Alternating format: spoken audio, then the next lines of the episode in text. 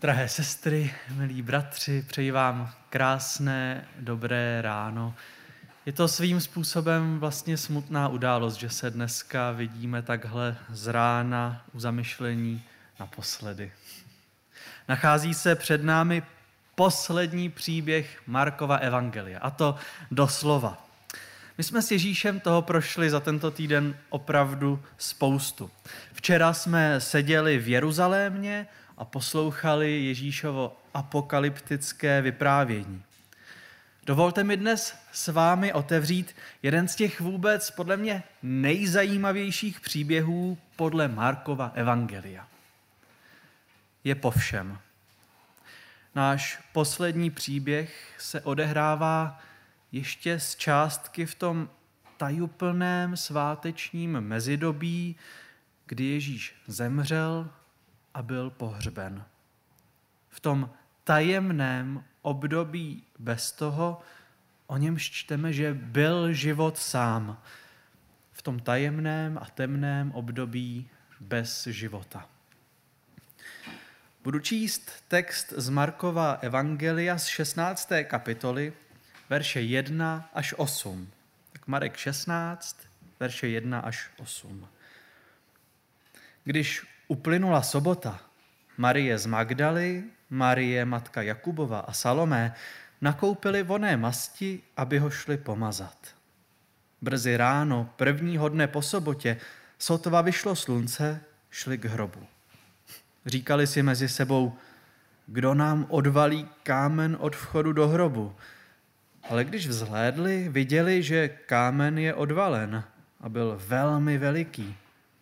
Vstoupili do hrobu a uviděli mládence, který seděl po pravé straně a měl na sobě bílé roucho. I zděsili se. Řekli jim, neděste se. Hledáte Ježíše, toho nazareckého, který byl ukřižován. Byl vzkříšen. Není zde. Hle, místo, kam ho položili. Ale jděte, řekněte jeho učedníkům, zvláště Petrovi, jde před vámi do Galileje. Tam ho spatříte, jak vám řekl. Ženy vyšly a utíkaly od hrobu, protože na ně padla hrůza a úžas. A nikomu nic neřekli, neboť se báli.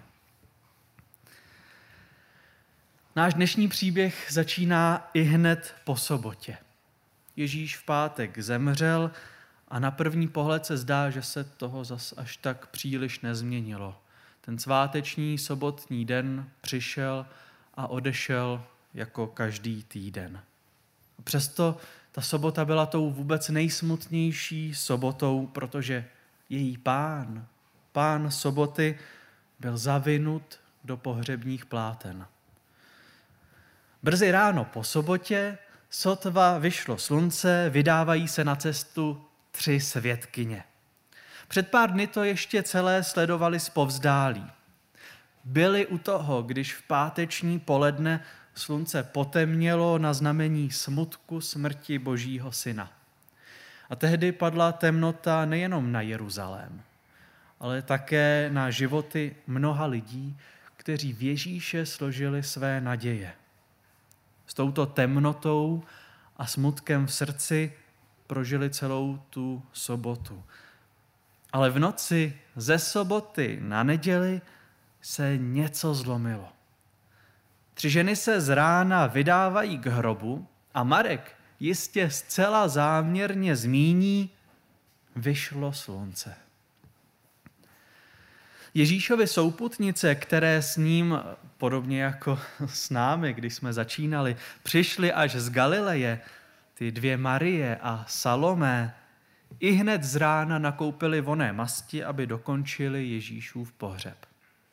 Jedna z nich je Marie z Magdaly, z rybářského centra na břehu Galilejského jezera. Je to ta, o níž čteme, že z ní Ježíš vyhnal sedm démonů.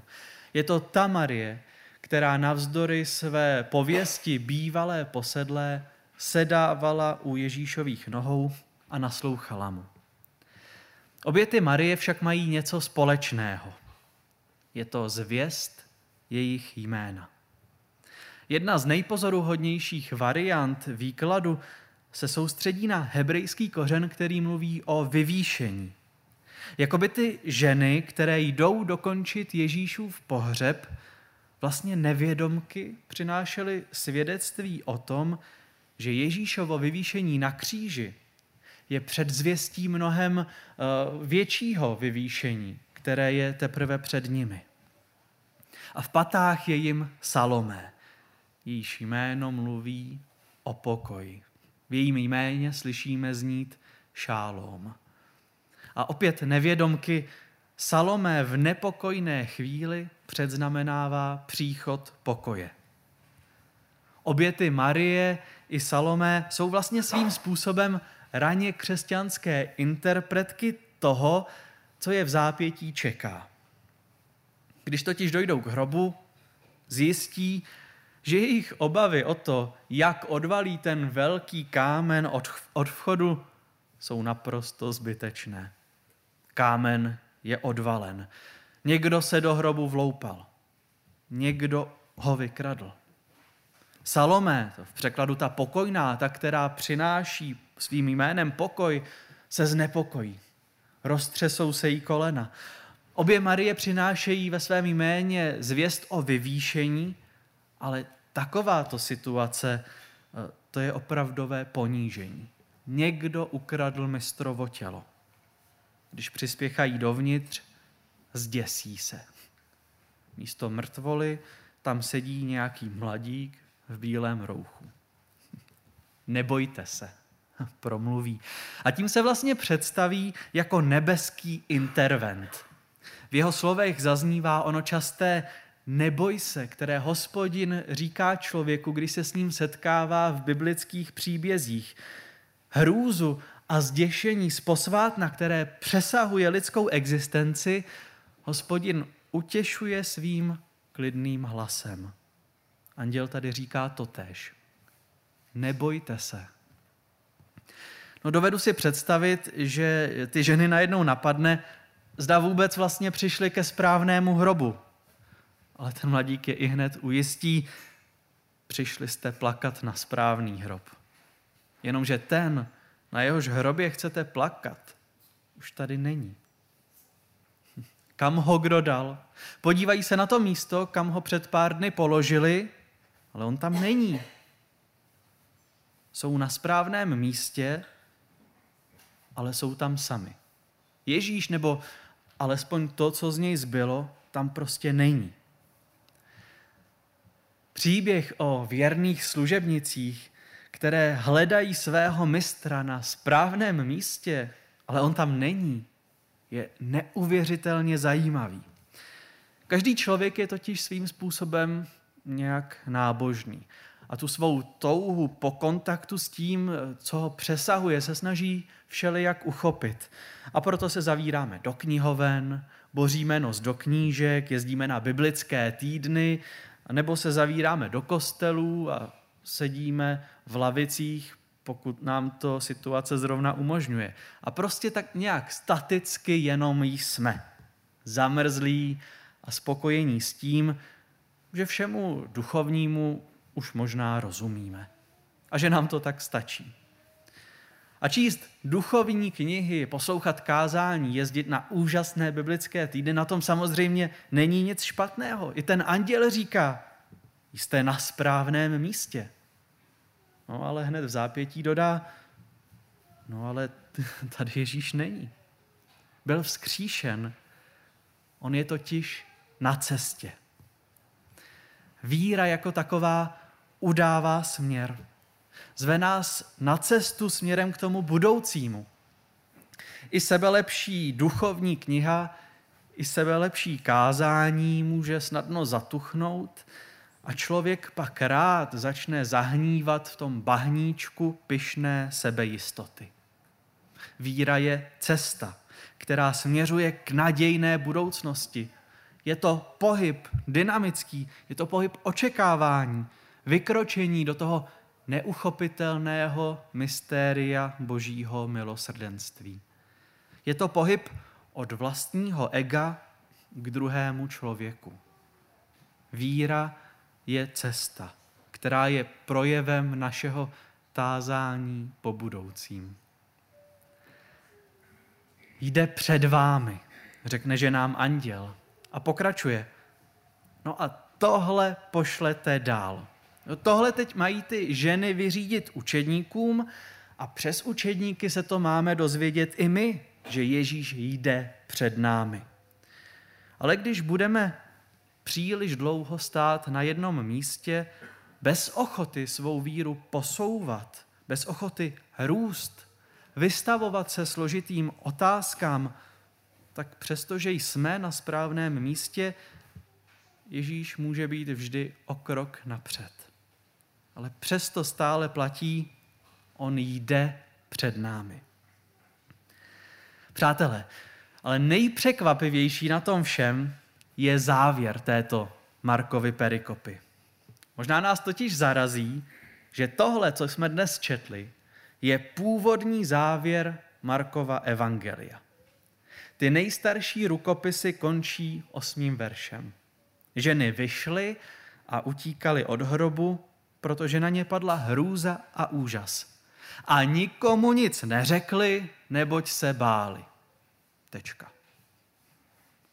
Anděl řekl, jděte a vyřiďte, že on jde před vámi, a oni teda vyšli, ale raději na úplně opačnou stranu. Se strachem a zděšením se rozutekli domů a nikomu nic neřekli. No, představte si, že ty další verše, které v našich biblích máme, tam najednou nejsou. Jo, takhle to Marek skutečně zapsal a nikomu nic víc neřekl. No to je velmi pozoruhodný závěr. Je provokativní, znepokojující. On nechává za celým tím naším příběhem tři tečky. A člověk, když to čte, teď snad lapá po dechu. Jo, teď bychom měli nadávat, protestovat, jak to ty ženy zvoraly, že se přeci měli sebrat a poslušně jít. To jsou ty tři tečky. Markův nevyřčený závěr. My nadáváme, ať ostatní jdou, ale sami, sami se nezvedneme a nejdeme. Marek tady s precizností sobě vlastní umělecky vytvořil stále aktuální výzvu. Tři ženy se na konci našeho týdenního putování stávají třemi tečkami. To, co anděl řekl ženám, zaznívá jako živá slova najednou i pro nás. Běžte říct lidem okolo, že Ježíš prošlapává ty náročné životní cesty před námi. Očividné selhání prvních svědkyň prázdného hrobu je děsivým svědectvím o lidském strachu a nedostatku důvěry. A celé Markovo evangelium má stále na zřeteli tajemství lidského ponížení, lidských neúspěchů. Jak jsme celý tento týden pozorovali, Marek ví své o hloubkách lidství, které se nedostanou na obálky lifestyleových magazínů. Ideál rané církve, těch naprosto plně oddaných apoštolů bez chybičky, se v tomto příběhu bortí hned od začátku. A je dobré o tom vědět a pamatovat na to, protože až moc často se v dějinách stával ze spolku Ježíšových následovníků nějaký spolek mamonuchtivých pohlavárů. Církev se stala doslovným královstvím božím, kde je vše ze zlata a dokonalé. A my jsme včera četli příběh o tom, jak učedníky zarazilo, když jim Ježíš řekl, že všechny ty krásné budovy, na které zírají, jednoho dne spadnou. Ale ne, my jsme se rozhodli si postavit ještě krásnější budovy. Církev v dějinách často úplně ignorovala to, že prvé řadě je povolána být spíše jakousi polní nemocnicí, než výstavkou bohatýrů. Že její smysl se odkrývá ve společenství zraněných a nedokonalých, kteří potřebují svého velkého lékaře.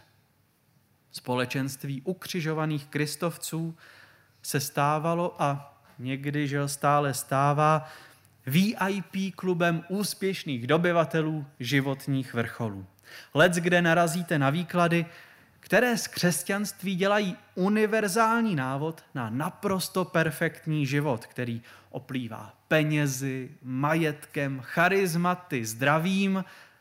No a kdo to z křesťanů nemá, tak ten zkrátka věří blbě. Marek oponuje. Tři ženy, které se vydávají se smutkem na ten nedokončený pohřeb, zdobí nejenom odvaha, smělost a vzácná pětnost, níbrž, jakkoliv to zní paradoxně, i ta existenciální hrůza. Mariím i Salomé je ozdobou jejich lidskost, jakkoliv odpudivě co z toho může vypadat. Marek dobře ví, že zbabělství a hrůza k životu prostě patří. A tam, kde se křesťan vyvyšuje svými úspěchy a bezúhoností, Kristus křičí, zbořte tento chrám, takovou církev já nechci. Obě naše Marie nesou jméno, které mluví o vyvýšení. Nositelky zvěsti o vyvýšení jdou přitom ponižující cestou k hrobu svého na první pohled poníženého mistra. Ty Marie zvěstují vyvýšení, i když poníženě utíkají od hrobu strachy pryč. Drazí přátelé v Kristu, mám velkou radost, že jsme se společně zde mohli setkávat celý týden, že jsme mohli naslouchat svědectví nejstaršího evangelia. Je to svědectví nejenom o tom, že Ježíš je syn Boží, ale také o tom, že navzdory všem našim nedokonalostem je to především Bůh s námi. A nikdy to nebude jinak. Přestože nikdo z nás není zlatým sloupem slavného božího chrámu. Nikdo z nás. Když se totiž upřímně zadíváme do svého nitra, možná tam místo honosných sloupů objevíme spíše trosky, rozvaliny, které vznikly pod tíhou života.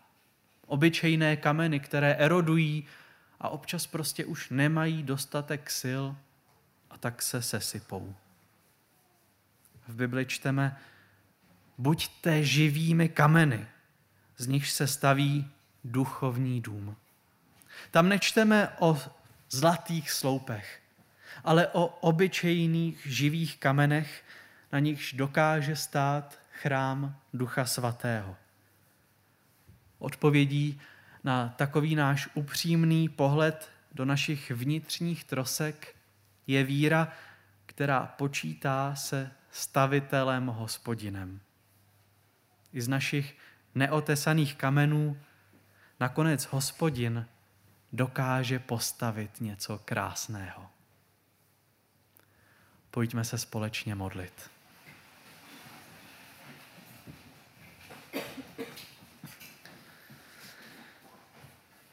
Drahý Bože, předstupujeme v tuto chvíli před Tvou svatou tvář, abychom vyznali svá provinění. Odpust nám, že někdy podléháme vlastním představám a snům.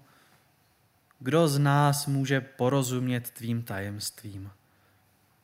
Klademe se před Tebe jako trosky. Odevzdáváme Ti veškeré své životní stavitelské náčiní, abys to byl Ty, kdo v nás dokáže postavit něco smysluplného. Amen.